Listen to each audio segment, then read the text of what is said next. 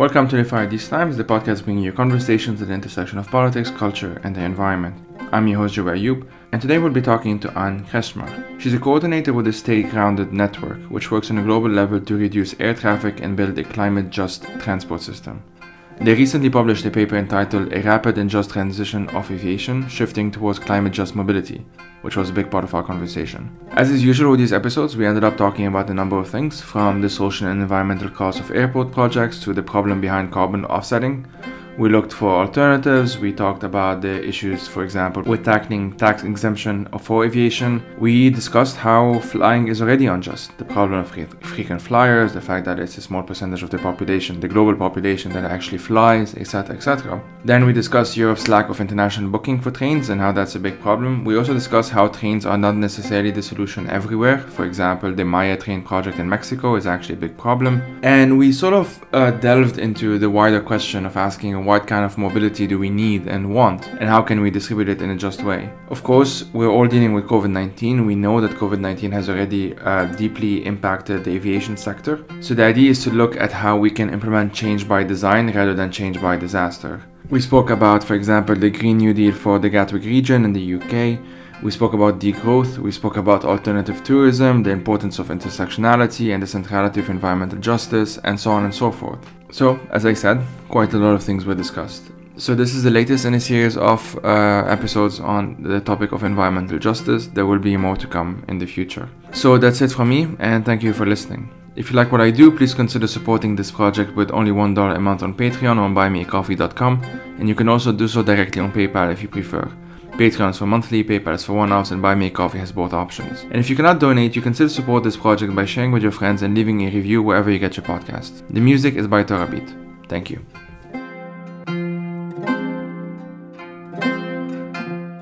I'm Anne Kretzschmar. Um, I've been working with the Stay Grounded Network for around two years now, and yeah, also for the last years, I've been quite active in the climate justice movement in Germany and um, also involved in the debate of degrowth for some years. I've been studying economics, but yeah, kind of critical alternative economics. So where we're trying to rethink economics and see how we can, um, yeah, how economic science should maybe serve better for the, yeah, for the people, not for the profit. So we'll start with with Stay Grounded since you like you you work with them. Uh, how how did the initiative come about, and what does it try to to achieve?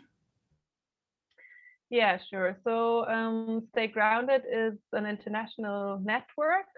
Um, we have around 170 member organizations by now in um, yeah in five continents, and there are many members in Europe. Like most of our members, but yeah, we also have increasing an increasing number of members in the global south, and our members are yeah NGOs, activist groups, grassroots, indigenous people that are resisting land grabbing for airport expansion. So a lot of different groups that have something to do with flying, mobility, airport expansions, resisting against that. And how the network came about was that in 2016, there were coordinated actions against the CORSIA uh, scheme. So, to explain that, that's the carbon offsetting and reduction scheme for international aviation. So, basically, uh, yeah, a scheme to trying to uh, offset emissions from aviation. And there was a, a, resistance against that based on the idea that this is a false solution and we can't really offset emissions. And the people that organized those actions realized that there's actually not really a movement around aviation and that the problem is not addressed well. And um, there are no existing campaigns. So they started to organize and set up meetings and um, networked and yeah that was basically the initial initial start of this network um, and um, yeah so that was 2016 and then it became more formal and there were some um, general principles like our 13 steps for um, reducing aviation and reaching a climate just mobility were agreed on by yeah collective writing process And the Stay Grounded network is working on many different levels. So on the one hand, we're trying to build a movement around the topic of um, the effects of aviation on the climate and on people. Um, and make that visible and shape the public discourse, bring it into the public discourse. And um, on the other hand, we try to show how everything is linked. So aviation is not the single problem, but aviation is in a way can be seen as one of the manifestations of our like economic growth capitalist system based on exploitation and extraction and everything faster and bigger and more. And showing yeah how this is linked is one of uh, our um, yeah let's say goals. Um, and also of course we're trying to do solidarity work. So show the struggles of our members make them visible for everyone so um, yeah if there is a, a, group resisting airports in um, in the Maldives, we we try to make that visible to everyone and show, okay, it's not just about noise here in the airport, but once there's an airport built here, there's an airport built on the other side of the world, and that's causing problems as well. So, like to kind of just get into it, um, I I would suppose you know most listeners would be like me prior to reading the reports. So, like we know that aviation is a problem. We know we we vaguely know about like emissions, and of course it's a big deal. But what Stay Grounded is trying to do is not just point out the, the, this, which is like I guess it's obvious to most people, but how does it also affect people? How does it also affect communities? What are the sort of structures that uh, prioritize the building of airports and expansions of airports? And what are like what are some ways to tackle that and and like deal uh, sorry tackle that problem heads on?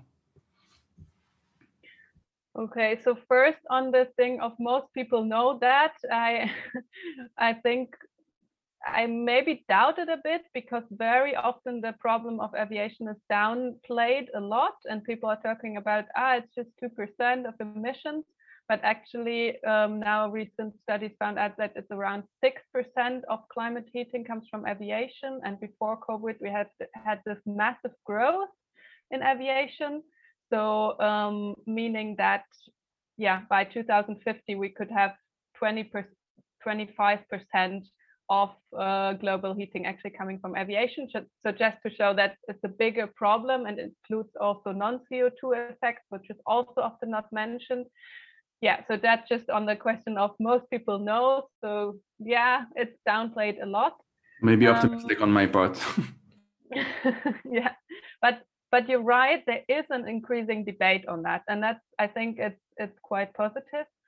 Um, and yeah on the question of what other effects it has apart from from emissions so um, i think so there are multiple factors. One is of course that um, airports are often mega projects that um, uh, that come along with uh, re replacement of people. Communities lose their, the place where they live and their um, um, their acres or whatsoever.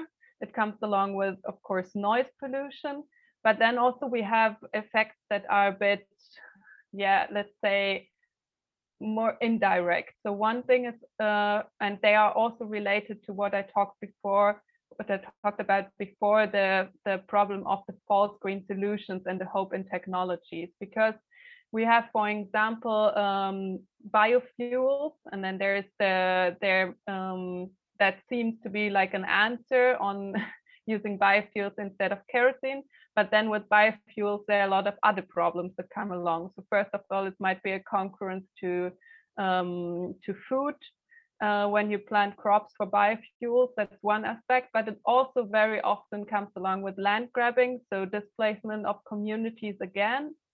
And the same uh, is also true for offsetting projects. So here you have um, you have the idea that we can pay like i'm i'm flying for example and um, i'm aware of the mission so i buy an offset to have some project paid to um, yeah to the idea of offsetting is that you buy um, um, you buy away you you buy a ticket in a way to offset your emissions.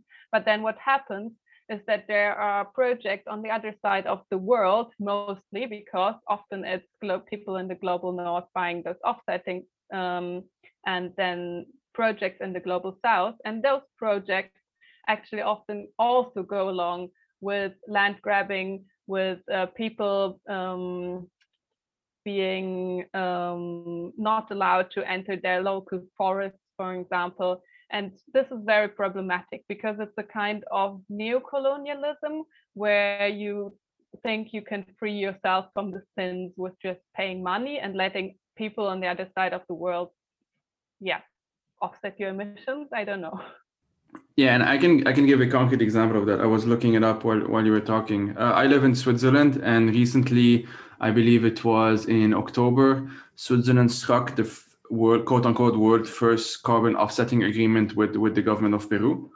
And the idea is, and I can just read out the, the write up here in an agreement that took two years to negotiate, Peru will get finance for sustainable development projects while Switzerland takes credit for the emission cuts and it's that sort of of um, business in some ways and that has I've been increasingly um, concerned with. Of course, it's it's one of the legacies of the Paris Agreement, one of the limitations, many would say, of the of the Paris agreements. My previous guests uh, were presenting the social um, societal transformation scenario. Sorry, also made a critique on that point, which I will redirect to in the show notes. But yeah, so being based in Switzerland, kind of the link to my other question. Um, it's a country that's pretty well connected by trains, uh, even though it's you know not always affordable. But connections between European countries aren't always the best, and almost never cheaper than than planes. Um, maybe I would I don't want to limit our conversation only to Europe. It's just because I'm more familiar with the train system here. But what can be done to bridge that gap in your in your view? And is it merely a matter of governments subsidizing certain means of transportations over others? And uh, yeah, as I said, I'm just focusing on Europe because I'm based here, but feel free to expand uh, using other examples as well. Yeah.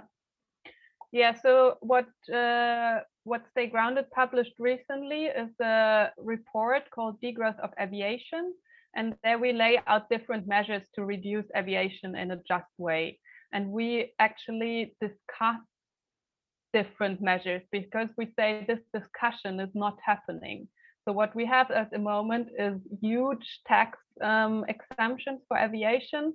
I mean, I live in Germany, so I know the numbers for Germany that we have around uh, 11 billion of uh, taxpayers' money lost every year from uh, the fact that kerosene is not taxed and there no there's no VAT uh, VAT on international flights. So that's, that's really extraordinary that's really a huge sum. So of course, this is totally a problem and it's absolutely not understandable and unacceptable that kerosene shouldn't be taxed as other fuels, uh, fossil fuels are. But on the other hand, this is of course not the only solution just to tax kerosene. So in this report, we lay out different measures and we say, okay, there's taxing of kerosene, there's taxing of VAT, there may be also prices on tickets, um, but there are also limits so we have to discuss also how to limit actually flights, to put absolute limits, to put moratoriums on airport expansions, because what we really don't need is more growth. We really need to, to put a limit. And um, we also discussed in which ways those measures are just, because with price mechanisms like um, like a tax, you always you often have the problem that yes, you can lower the demand with that, but it can also mean that only the well-off can fly, and that's of course not a just solution.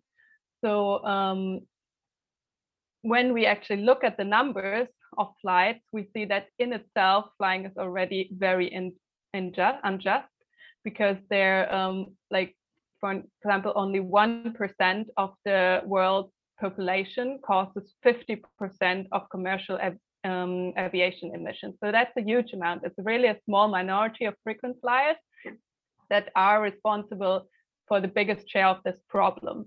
So when we use price mechanisms that uh, actually don't affect the ones who are very well off because they don't care anyway, then that's not the solution. So one of the uh, mechanisms, uh, yeah, one of the things we suggest is that we also talk about actual limits because this will solve one of the problems.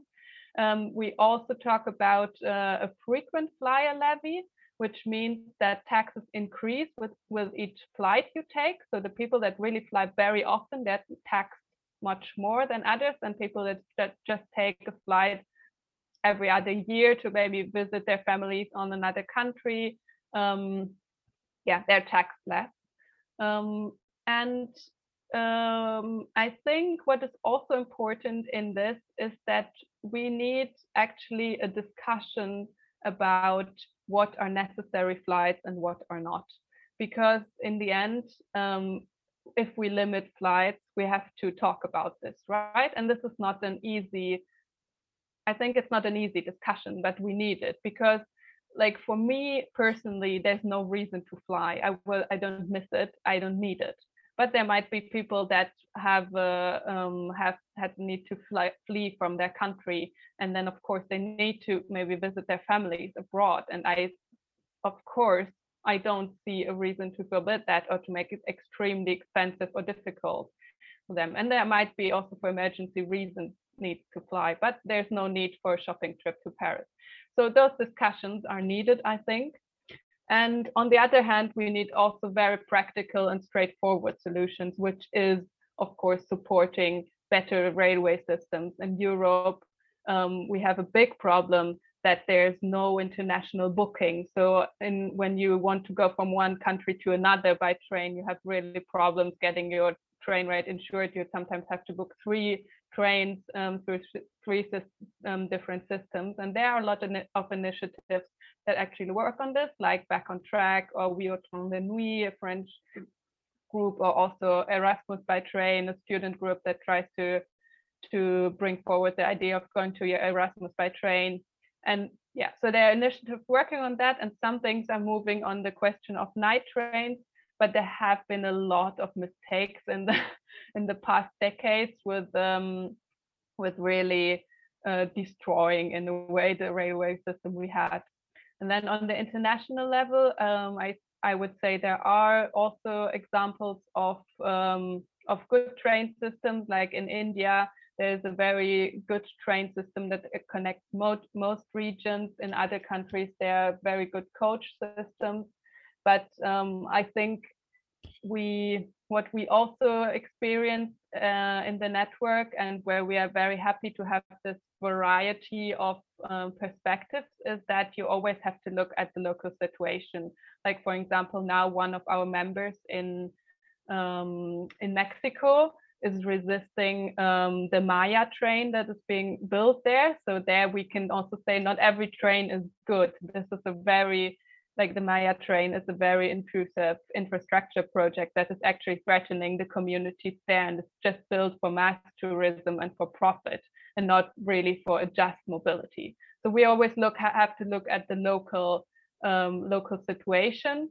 And coming back to your question of um, yeah of whether this is just a matter of government subsidizing certain means of transport over other, no, it is not it is also, so we do need different measures. We do need the end of those tax exemptions, but we also need the discussions about what kind of mobility do we need, what kind of mobility do we want, and how can we distribute it in a just way. Yeah, thank you for that, and, and for the, the, the correction as well. Um, the, the the emphasis is on just mobility, you know, and it's sort of like the new um, I don't know if I would call it trend, but like it's definitely in a new awareness in the climate movement of focusing on environmental justice, on social justice issues in general. And I'll I'll preface that question, the question I have on like if you can expand on what does just look like, like what what are some examples of that? I'll preface it by just reading um, a bit of the paper here, uh, and I'm quoting here. It cannot be an option anymore to use taxpayers' money for bailing out polluting airlines, airports, and related manufacturers. Instead, recovery packages must be directly used to finance a just transition for a living wage and social protection for workers leaving the industry, restraining programs, the creation of jobs in climate safe sectors, and for fostering alternatives to flights and mass tourism. Public money must save people, not planes. So, can you sort of expand from that? Uh, essentially, what what what does it really look like for those who may not be familiar? Mm-hmm. Yeah, so this is uh, a quote from our recent, most recent publication, the uh, discussion paper on just transition of aviation. So here the just aspect is about what do we actually do when we transform from one sector to another? Because of course, when we demand less aviation, that means a lose of uh, a loss. It might mean a loss of jobs, and we're always confronted with this topic because in some regions, airports um, and airlines are um, a very um, yeah are, are, the ones giving the jobs to people. So and there of course we um, we we want to we don't want to work against workers. Um, so the idea like the the demand for just transition has been developed by trade unions and climate justice movement together. And the idea is that uh, protecting workers and communities currently depending on fossil fuel, fuel industry doesn't mean only protecting jobs, but it means also to bring forward a process that, yeah, that safeguards long-term security and the future of the workers and the planet. And often we have this argument that um, we need to protect jobs, and by that like that this is used to delay the changes needed. And the idea of a just transition, we want to manage these changes effectively and fairly and democratically. So a very important uh, part of this just transition, I think, is that the whole process includes um, a social dialogue with workers and communities at all stages. So it's not something imposed from above, but it's really done in dialogue. And um, on the other hand, it must also be rapid because the longer the transition takes from the fuel-based uh, industry, the more unjust and difficult it will be because the effects of climate crisis won't wait and they will also be very unjust. So those are the two aspects I think we need to uh, look at here. Um, and yeah, the principles. So in our um, um, in our paper, we wrote down, um, we tried to formulate some principles um, of a just transition, and they are providing social protection is the first one. And this should be in a broader context of supporting livelihoods. So ne not necessarily this one job, but the livelihood it, itself of the people, of the workers and their families, that they can meet their basic needs, also during time of unemployment, um, and that trainings are provided. And the second um, principle would be promoting the creation of alternative employment. So really see, okay, where what is the skill of that worker um, and where in which other sector could they go, which other sector is available in that region or close by that could um, be, yeah, where the, the skill could be used. And then also uh, an uh, aspect is investing in, in skills development and retraining. So offer this and pay that. Um, people are retrained and can develop new skills. Um, one aspect would be also to halt new training and employment in aviation because we don't we would say that we don't need new growth, new uh, training in aviation, but need the transition. And um, one important part is also the global support for just transition. So look at the global scale of this aspect. So uh, that means that we need substantial financial support for global south countries from historic emitters. So that also here we have the justice aspect from the north to the south. And I think um, because maybe we didn't make that clear in the beginning that this paper or this idea is especially so important now at the moment because we actually do have already a downscaling of aviation through COVID-19. And so that's also how we came to make this discussion paper, because we say, okay, people are losing their jobs now, and, and we need an answer to that. We do have in the degrowth, um, in the degrowth debate, we often talk about change by design or by disaster. And what we have now through COVID is a change by disaster. So people are actually laid off from their jobs. They uh, they lose it. They don't have a protection of their livelihood. And with this just transition paper, we say, okay, hang in here. Now we need to see how we can protect those workers, but at the same time transition them to other sectors. Because if we don't do that, the next crisis, the climate crisis, will hit and in and um, endanger them and their livelihoods again.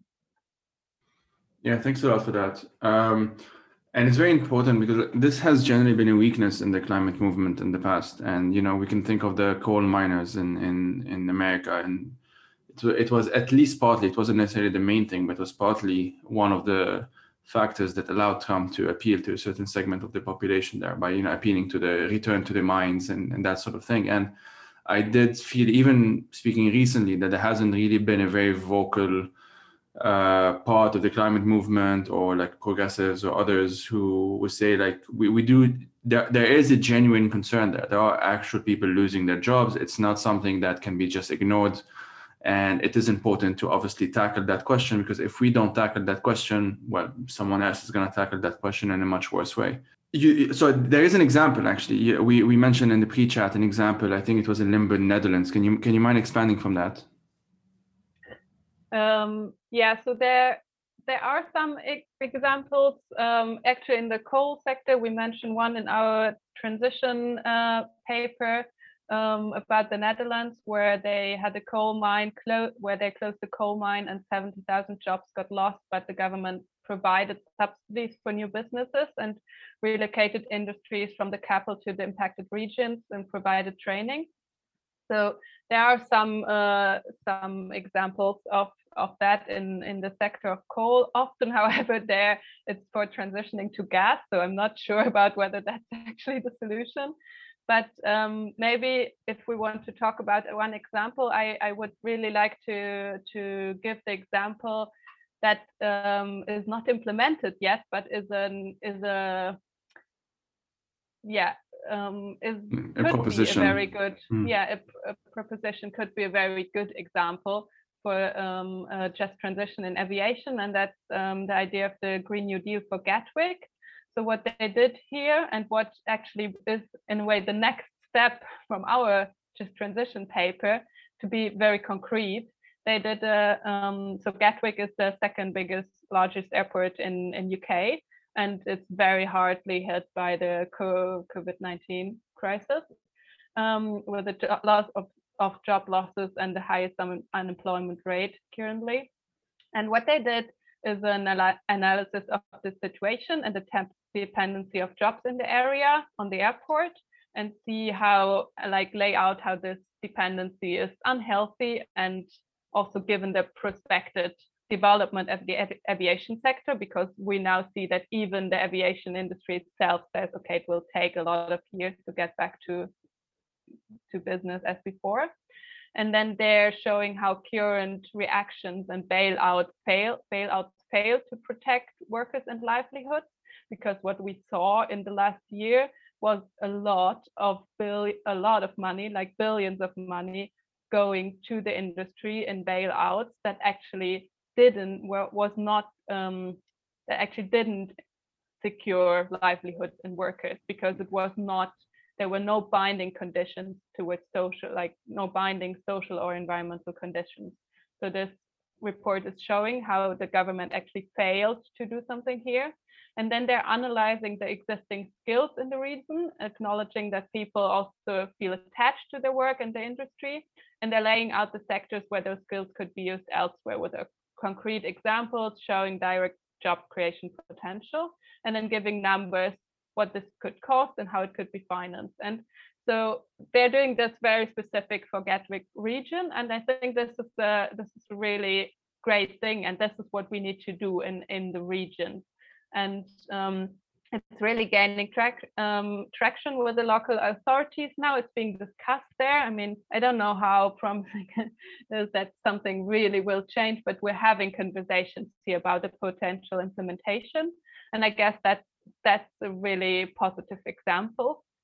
Um, and yeah, maybe another example that to me was very inspiring was even though it was it's not directly um, got towards the yeah was not an, a direct success uh, was the Lucas plan from the Lucas Aerospace um, uh, company in the UK, which in the 70s um, was threatened by uh, a lot of yeah the workers were were threatened to be uh, laid off and to defend their jobs they proposed an alternative socially useful applications of the uh, company's technology so they sat together with unionists and they said okay what can we with our skills produce that is socially useful has a social benefit that actually that we actually need for our society and to me this is very inspiring because here you have workers that sit there and say, okay,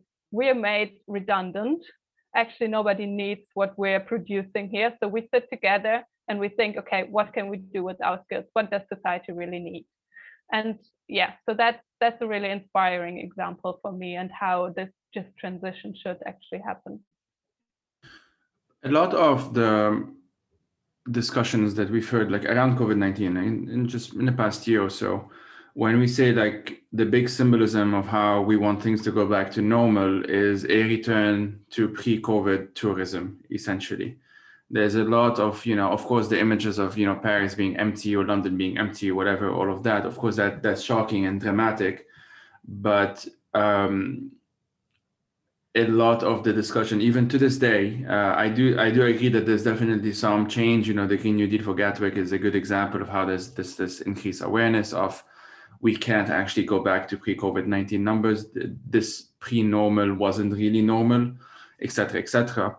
So like when we talk about tourism, for example, when we talk about you know British tourists always going to the to Spain or even larger, you know British tourists always going to America or vice versa, what what have you? What are some ways of tackling that also heads on, like local tourism, you know, etc., etc. Because in the same way as the aviation industry or workers in the aviation industry are being impacted and will be impacted, of course, with climate change and so on, um, a lot of regions of Europe, of Asia, of so many segments of the world are dependent on tourism.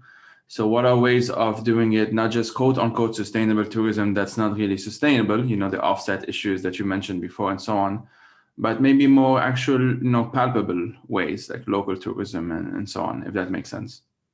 Hmm. Yeah, it totally makes sense. And it's part of our, I mean, it's not the focus, but for sure part of uh, this discussion paper that, of course, tourism is um, is very strongly connected with aviation.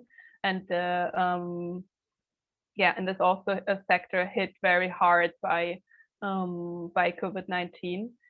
Mm, and I mean, we were in Stay Grounded, we were talking with our members about this already pre COVID. We had in 2019, we had a conference on degrowth of aviation in Barcelona. And there we worked together with uh, a lot of local groups and movements that are actually fighting tourism and its effects in Barcelona. And there, I think we we saw very clearly how over tourism can have so many bad effects on a city and the communities living there. Absolutely. Because it's it's pushing the prices uh, a lot. You, people can't afford to live in their own city anymore. They're living kind of in a museum. They're pushed out of, of the centers. Everything is made uh, only for tourists. The big ferries um, are destroying the um, environment um, environment of the ports and yeah the um, and there we, we wrote some articles together with those local initiatives. And actually in barcelona we also have some positive examples of um, um, of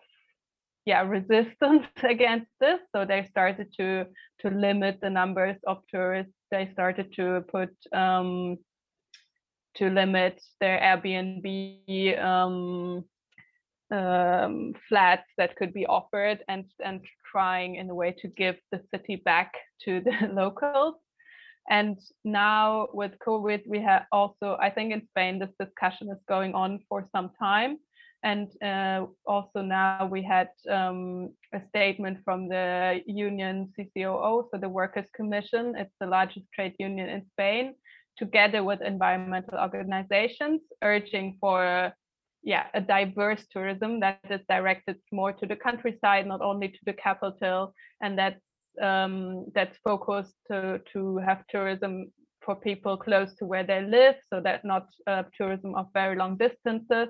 And that is not dependent on aviation and that is more connected with cultural and artist heritage and sustainable outdoor sports.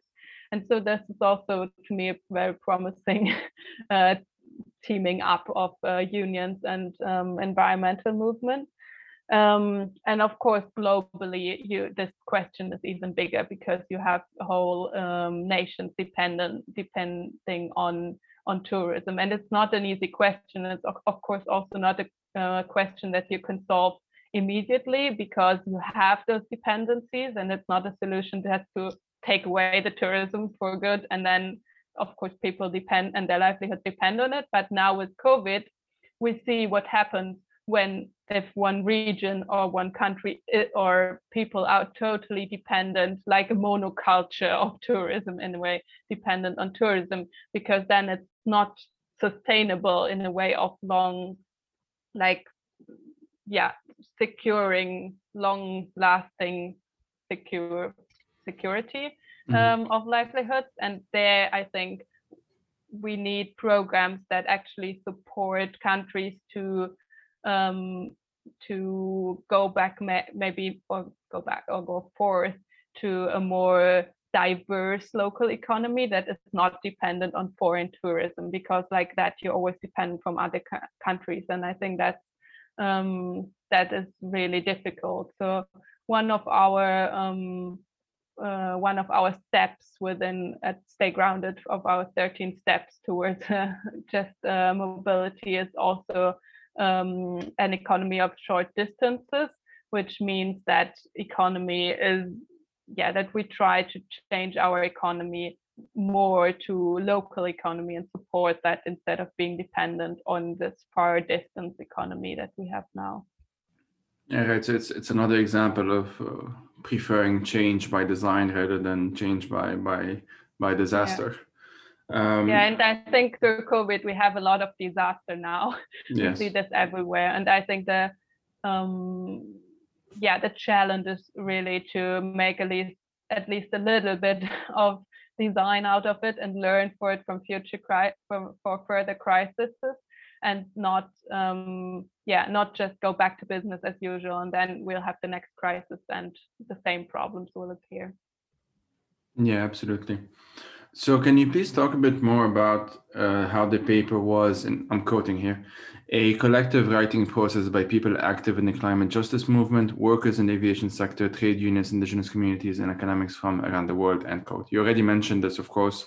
Um, I will sort of say that I have a number of uh, indigenous groups uh, that I will be interviewing in the future, but they're not confirmed yet, so I can't plug them yet. But it is one like even that sentence alone, you know, that that intersectionality, we might say, it's one of the signs that uh, to me indicates um, well it indicate when i read that in the paper it indicated this is something that's different from some of the previous models that sort of don't look at the social aspect you know one of the critiques of the climate uh, movement up until fairly recently, we should say. And it's not, um, you know, the Green New Deal, the Sunrise Movement, Fridays for Futures, all of those things. Those are indications of the new ways of doing things. But we still have, in many, many sectors, uh, big NGOs that still apply the old way of doing things, uh, which tends to ignore local economies and local workers and so on.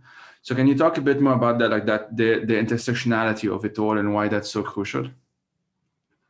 Yeah, sure.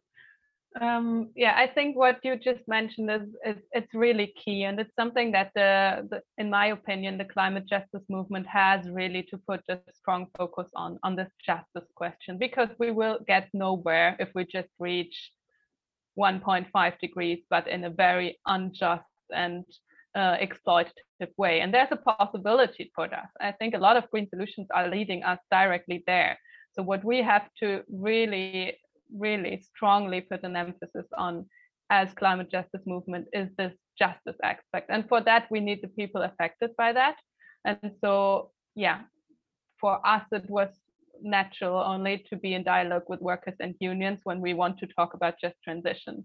And um, luckily, we do have in our network also progressive unions like the PCS, Public and Commercial Services Union in UK.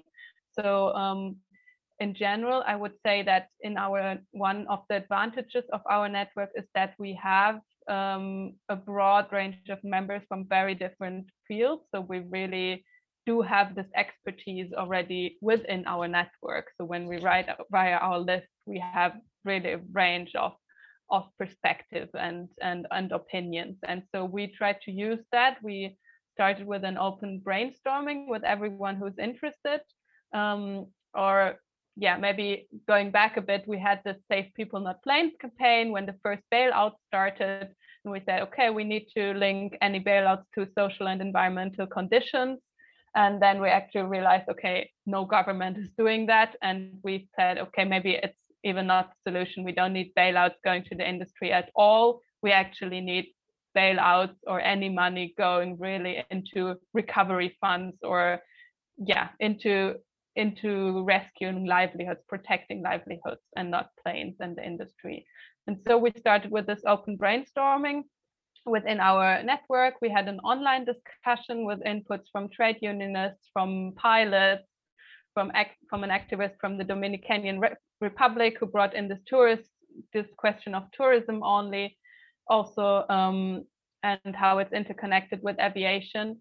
Um, and after that webinar, we and the brainstorming process, um, we took in a lot a variety of literature on just transition, and the first draft was made by a working group that consisted of those different people. Um, and then we had various feedback loops within the network, um, trying to take in as many opinions as possible and yeah i think one of uh, the thing that that was really helpful in this that were, was that we had also that we have uh, close contact with this group called safe landing so a group of critical aviation workers as they call themselves the people who formerly worked in the aviation industry or even still work there. Some of them were made redundant or decided themselves they don't want to work there anymore and now are now active in the climate justice groups or movement. And this was very important to have their input because they have the insight from the industry and can say, okay, this is where the problems lay. This is where the industry is doing greenwashing. This is where people are really um, relying on jobs. And then we had the unionist perspective, of course, that also takes into account all those, um, uh, yeah, all those opinions of, of the workers.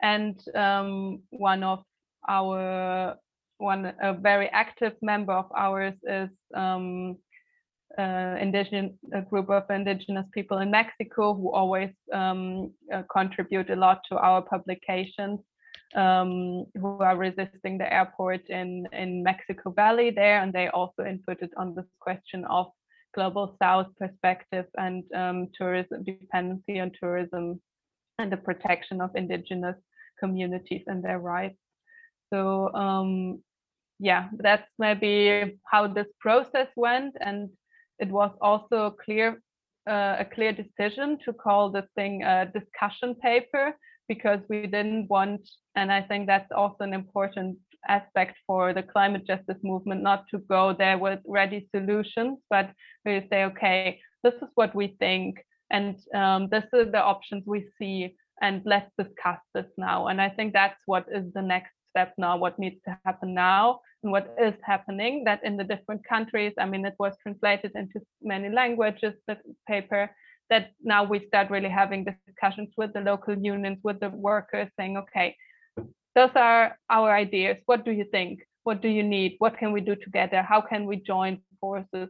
Um, yeah, where do you see the problems? And Thank you for also mentioning the critical aviation workers. I didn't actually know of that term before. Um, it sort of belies in some ways, or at least it contradicts the the narrative that we usually see that it's it's all a matter of like either we protect jobs or we save the environment, and those are the only two options usually given to us, obviously by by politicians um, and lobbies, etc., who are invested in these things. Um, sort of related to that, on, on the website, you share a, I think it's called airport related injustice and resistance map. Uh, that was very interesting for me to see. Can you can you sort of just explain what that map shows? And obviously, I will link all of this in the in the descriptions.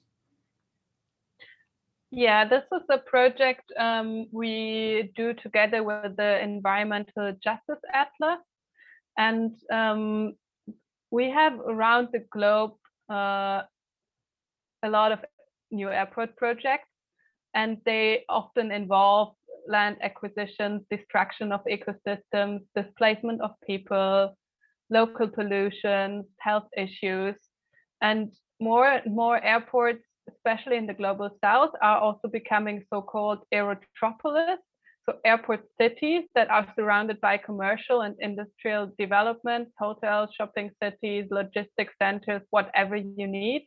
And this is also, um, yeah, this is then a special economic zone. And coming back to the tourism question before, this is exactly what we don't need for to support local economy because then you have this metropolis for the airport. People fly there, they go shopping there, and they go back, and no, no money is actually, yeah, is actually going to the country yeah. itself. Right. So together with the Environmental Justice Atlas, we identified more than 300 airport-related environmental justice conflicts in a research project. And more than 70 are already mapped in in-depth case studies. And yeah, this mapping process is collaborative. Um, some cases have been handed in by local initiatives, others have been mapped by a research team, and we're currently working on a new interactive feature map on aviation where viewers can yeah delve even more into the into the topics and the injustices related to aviation by activating different cartographic layers, providing country-based information or, or something like that. Um, and yeah, to us, uh, the solidarity and the publicity and press work we do as network for communities threatened by airport and airport related projects is very important because yeah it shows this complexity of the problem. It's not only about noise or emissions but it's about many more things. And just to give a very recent example right now this week uh, while we're talking basically um, in Vila Nazaré in a small town next to Porto Alegre in Brazil we have the German company Fraport who's uh, who is driving the eviction of the last remaining families there because they're building um, a new runway or have an extension of the runway of the local airport. So here we have an international company company that is evicting local people, threatening their livelihoods, and not giving them the rights or yeah that they um, yeah not giving them their rights but displacing them to build an airport. Yeah, thanks for that. And before I forget, I would also say that the the recent the discussion paper you mentioned is put forward in is is available in, in a number of languages, and I would urge listeners who are able to translate to check uh, stay-grounded.org. The link again will be in the description to see if their language is missing and whether they can contribute to to expanding into other languages as well. Um, yeah, that's a really that's a really great idea. We do also have. Uh, volunteer pools for translation because we often yeah. need translation and we will be very happy for people sharing this discussion paper in their local context also giving us examples of where maybe transition is going on just transition or awesome so like is there anything that uh, you'd like to discuss that i missed before we go on to the book section of this episode well i mean there's probably a lot uh, that we can yeah. continue to talk about uh, in this topic. I, yeah, I I think um, we already got through a lot of the topics, and um, yeah, the discussion the discussion thing is really important to me. Let's let's discuss about that and see where are solutions. How can we join forces to really transform this crisis and make something out of it, go out of it um, in a just way transform our uh, society and in this case our mobility system in in a in a just way that is not um, on the back of, of workers and on the back of, of the planet. Absolutely. So like so we're entering the book section now. I'll ask you to to uh, just recommend three books that you've enjoyed and that you might feel are, are you know just go for it. um, yeah, so I think one one book that was really inspiring to me, or one author also is, is Emma Goldman, so an anarchist uh, from the 19th, 20th century, and her book Vision on Fire, which is actually a collection of her writings about the Spanish Revolution. And there you also have this question of working, taking over, workers taking over their uh, um, their companies and reorganizing themselves. So that's that's really inspiring to me. And another one is um, Reimagine Change from Patrick Reinsborough and uh, Carl Donnan from the um, Center of uh, um, strategy based oh i forgot the exact name but story based strategy that's it. So it's about how important are narratives for um, for our uh, for our fight for our struggles and how we need to um, to have a vision of where we're going to.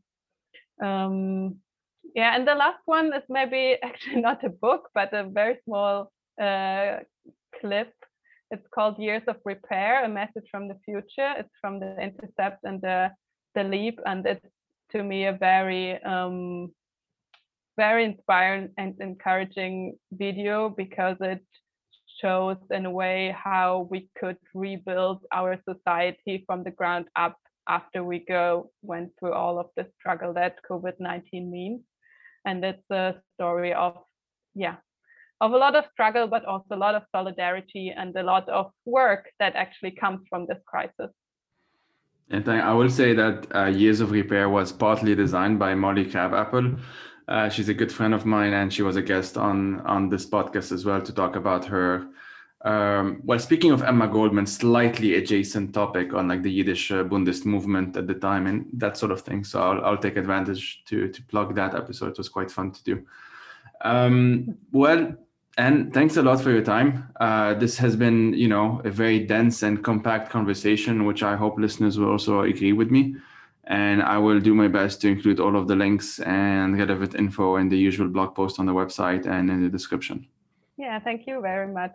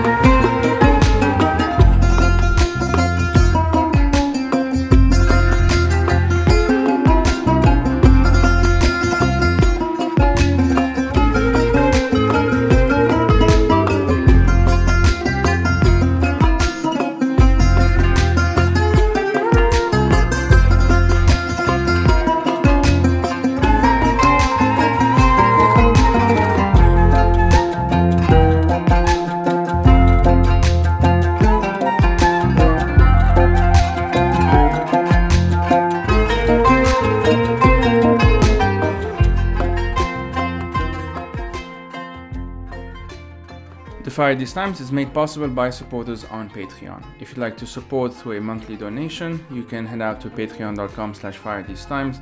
And if you want to explore other options, you can do so by checking out the website.